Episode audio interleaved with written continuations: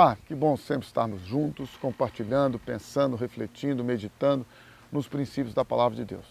Palavra esta que se manifesta a nós na pessoa de Jesus Cristo. Hoje você e eu temos a Bíblia, mas a Bíblia nos diz, a palavra de Deus nos diz que ele, Jesus, é o Verbo, é a palavra que se fez carne e habitou entre nós.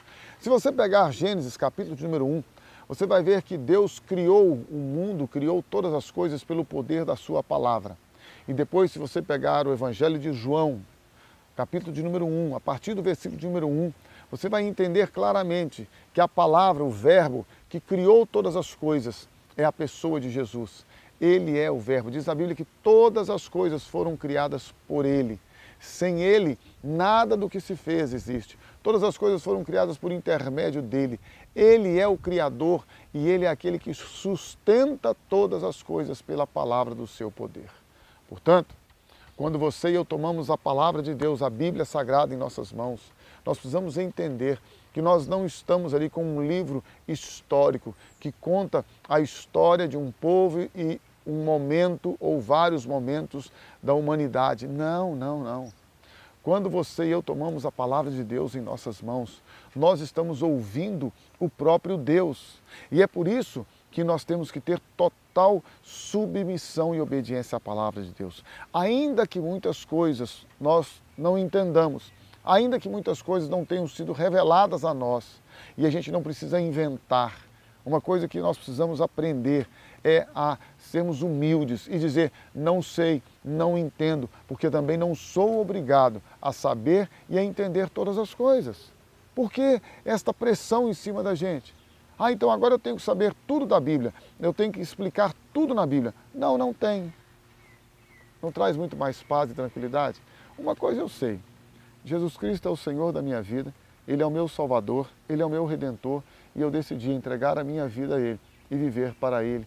Eu decidi viver segundo os princípios da palavra de Deus. Eu decidi seguir o que a palavra de Deus diz.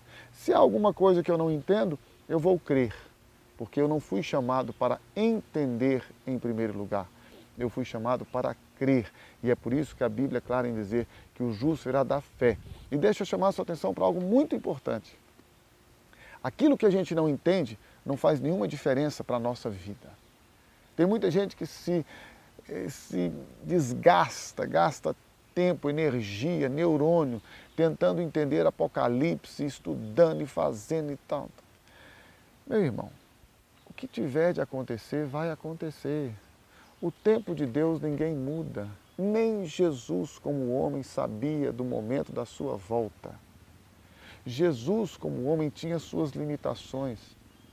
Agora entenda isso: se ele tinha, ele mesmo disse, a volta dele, somente o Pai sabia, naquele momento que ele estava aqui, como Jesus. Não como Cristo, mas como Jesus. Então, se você e eu entendermos isso, a gente descansa. Nós não somos obrigados a dar explicação e a entender todas as coisas. Você tem que entender, tem que crer que Jesus Cristo é o único Salvador. Somente Ele pode salvar e você e eu precisamos entender que nós estávamos perdidos. Agora, tudo isso que eu estou insistindo com você aqui tem por base a palavra de Deus. Se eu não creio na Bíblia como sendo a palavra de Deus, como eu vou crer em Deus? Porque é a palavra dele, é a Bíblia Sagrada que me fala dele. Como eu vou crer em Deus se eu não creio na Bíblia?